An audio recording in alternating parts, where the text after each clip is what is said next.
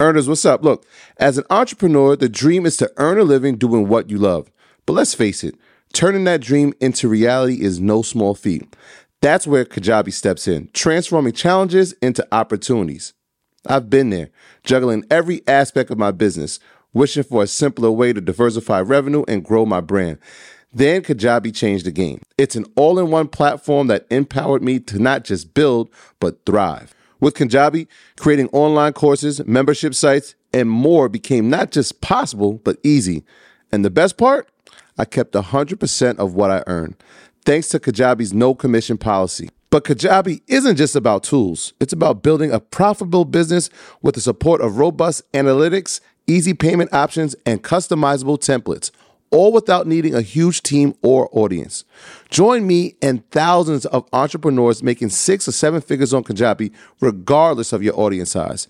If you're ready to turn your passion into profit, Kajabi is your next step to success. So, what are you waiting for? Build, grow, and keep what you earn with Kajabi. Start your journey today. And right now, Kajabi is offering a free 30-day trial to start your business if you go to kajabi.com slash earn. That's K-A-J-A-B-I dot com slash earn. Kajabi.com slash earn and join the entrepreneurs and creators who've made over $6 billion. Don't wait. Don't hesitate. Head over there now. Earners, what's up? Look, this episode is sponsored by NerdWallet's Smart Money Podcast. What's the best way to help you and your finances thrive?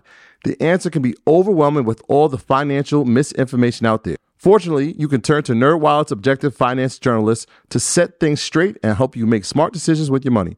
I can't front, the nerds have helped me get smarter about a few things, like planning my tax bills so that I don't dread April every year, or making a budget that's balanced, not just buying sneakers and fly clothes, or saving on travel because spending less on airfare means more money for an extra night or maybe a five star dinner or boosting my credit score, since we all know credit is like the real life cheat code. The nerds also explain the real impact that the latest financial headlines can have on your life. You'll get the clarity you need to make smart decisions with confidence. Smart money is the smartest way to get even smarter about money. Let NerdWallet's trusted experts untangle today's web of financial misinformation. Listen to NerdWallet's Smart Money podcast on your favorite podcast app. Future you well, thank you. All right. So you recently just closed a round. I believe you raised $10 million as a Reg C equity crowdfunding, correct? Yeah, Reg CF, yeah, 10 million in three rounds. So, all right. Um, and you're the first black person, black man to do that? Yes. History has been made. Kudos to that. Congratulations. Congratulations. So can you explain to the audience what exactly does Reg Reg CF equity crowdfunding? It's a lot of different words here. What what exactly does that mean and why is it significant um, what you have been able to do? Well, um, I think it's very important because uh, African American people and minorities have a really tough time raising capital for their businesses, going to banks to get loans, or going to venture capital to raise capital. And so in 2012, Barack Obama and Joe Biden kind of launched this regulation called the Jobs Act. And it went into it went into law in 2015, which means any person um, can raise capital from the general public for their business, regardless of their net worth or annual income, up to one million dollars. That's that was the first rule. So we did that um, in 2020. So think about how important that is for people that aren't accredited investors to invest. But then someone like me that had a startup that wanted to raise capital, but VC was not necessarily the route at the time, or me going to get a bank loan um, to raise in excess of a million dollars. So that's why that's important for any any business that you want to start. Primarily, you know, I'm saying like small businesses, um, which Fanbase was at the time, to be able to raise capital is significant. For those who want to break into um, the tech space, what advice and insights would you give those who may feel like it's not for us?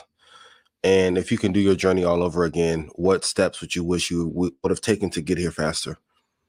Ooh, um, everything's for us. We innovate everything. There's nothing that you know we can't do as a people. So every single solitary thing that exists on the planet, you know, we can go to space, we can build tech, we can, you know, um, invent uh, cures for diseases, all kinds of stuff. So Yeah. uh, I don't think um, there's anything we can't do. um, I would say study, you know, learn the landscape. I had to study the landscape of social media. I was kind of like a person that used social media a long time before, but just studying the landscape of how social media works. Um, it was interesting to be able to like jump right in. I honestly would not change anything. And I know that sounds crazy mm-hmm. I feel like my inexperience in the space gave me an opportunity to to to go down my own path and not try to follow what other people have done, which probably would have wound up dead ends or maybe had me discouraged in what I was trying to do. So I love everything about what we've been able to do. So I think it's extremely important. I think it's extremely awesome um, and what we've been able to accomplish. So, so talking about being naive to the space, a lot of times when you're naive, you're extremely creative, um, and that's something that Fanbase has stood on being creative in a space because obviously we don't have the same capital. And that's when I say we, I'm talking about the company, uh, don't have the same capital as some of the big players inside the space. But what happens when you see your creativity being taken by a large yes. company or being implemented by another, a larger company with more capital? How do you guys combat that? How do you deal with it? You know, what's the strategy? Well, I don't. I, I have a belief that there's enough room for everybody. Doesn't mean that Fanbase will will just be you know extinguished out of the market, but I also think that every social media platform has a lifespan. It will live, it will die. And so um, I look at Facebook as a legacy platform. I look at Instagram and, and TikTok and X now as middle aged platforms. And so there's always going to be another social media platform because young people are always going to want to be um, involved in platforms that their parents are not on. They want to have their own communities, their own spaces. And so I look at fan bases more as a, a, successor, a future platform, as opposed to a platform that's just ready to be the number one platform in the world right now. But over the next five, six, seven years, um, I think that'll be, you know, the case. I'm not really worried because what I notice, it, it tells me a lot. It tells me that I always look at black culture and technology as kind of this relationship. It's like technology, tech companies put a bunch of Legos on the table, right? And then we come along and make the coolest shapes and the coolest objects out of the Legos that are presented. And then these companies take those ideas and then implement them into their business. And then boom, you got this whole, you know, entire um, you know, new technology that's been invented or pioneered by us. So yeah. I think we'll always innovate the space. I'm not worried about that. I'm I'm used to that. So, as so, amazing as the plat. No, go ahead, Rashad. Well, I was going to ask you about equity crowdfunding. I think that um, it's important for people just to have some level of understanding. So, it's an it's a way for people to actually invest in a company. It's beneficial for the companies because they can you know get around the VC world and, and they can raise you know substantial amounts of money. But from an educational standpoint, how do investors actually get paid on this? Because I know it can be difficult to receive. You know, uh, it's five hundred dollars. It could be like you know ten thousand people that that contribute, right? Mm-hmm. Um, so I think education is extremely important because when people aren't fully educated and it, they don't see a return or they don't they don't know how to you know get the money back, well then it turns into a scam. So oh, yeah. that that's important to to fully educate people on the process of investing, mm-hmm. what the expectations are, how it works, when they can get paid out, if they do get paid out, the percentage. Mm-hmm. Like, can you just walk us through that? Because, like I said, I yeah. think that it's fully important. It's very important to educate people on that because if not educated, then you know other narratives start to be created. Yeah. So, I mean, you guys cover both areas on this show, but there's typically like pre IPO investing and post IPO investing. So, yeah. post IPO is when the company's on the stock market, you can go buy shares, NASDAQ, you know what I'm saying, and invest in companies and do stuff like that. Pre IPO investing is really a very rarefied air that's really not available to most people because of this rule called the accredited investor rule.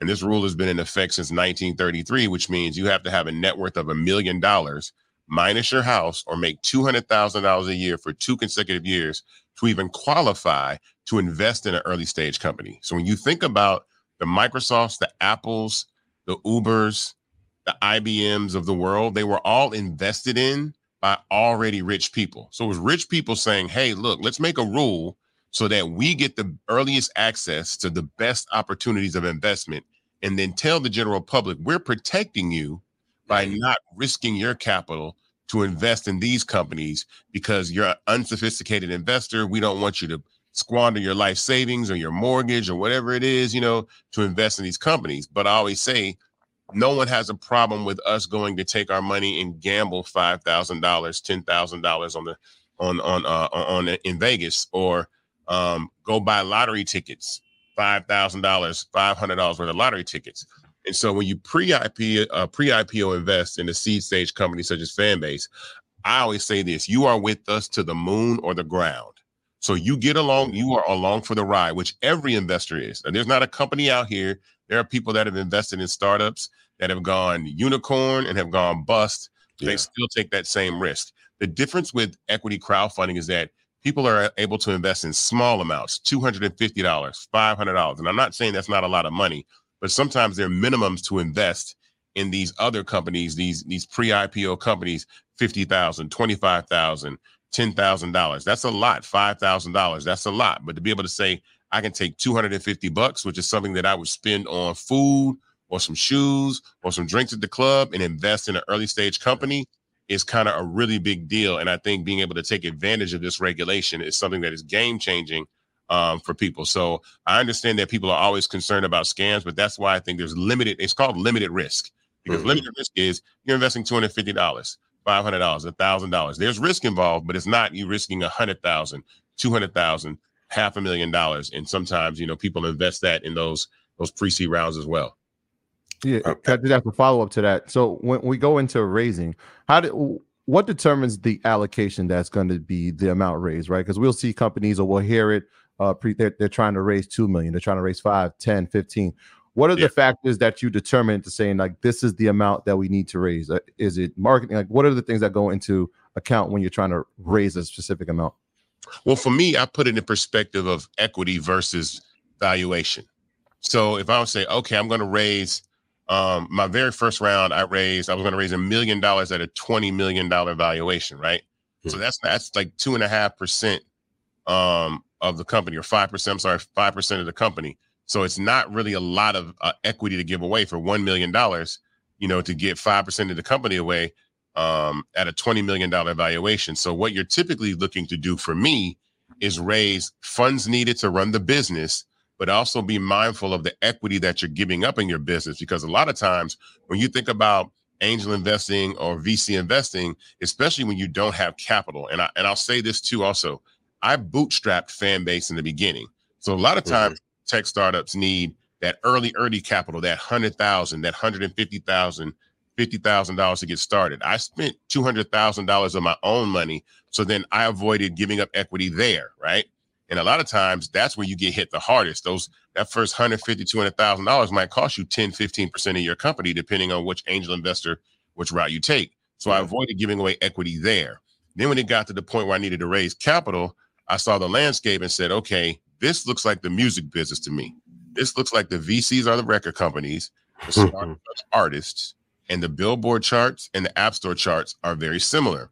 So for me, I'm trying to stay independent as long as I can to put myself in a position to have leverage. So when I'm valuing my company, I'm still going by the same metrics that other companies have raised and set their valuation at, but I'm being mindful of not taking too much capital, right? Because I want to say, okay, Fanbase right now is probably is, is, at this current round we just did was valued at 85 million dollars right so if i said okay i'm going to raise um 30 million at an 85 million dollar valuation. That's like 33 percent of the company. I don't yeah. need that. I don't need you know I, don't, I, don't, I don't need that you know? I don't need that kind of stuff. So for me um i say uh let's keep the valuation low but enough to continue to scale the company. Now we're getting into escape velocity zone with Fanbase where we need to raise large amounts of capital to spend that capital faster to build our team to build faster better products faster and move quicker. So i think we've proven ourselves in this reg cf space. I think i'm i'm done with the reg cf space. I, I think i've mastered it and i'm pretty well versed in it but now we're moving into where we raise escape velocity capital and that's extremely important. The enhanced american express business gold card is designed to take your business further it's packed with features and benefits like flexible spending capacity that adapts to your business, 24 7 support from a business card specialist trained to help with your business needs, and so much more. The Amex Business Gold Card, now smarter and more flexible. That's the powerful backing of American Express. Terms apply. Learn more at americanexpress.com slash business gold card.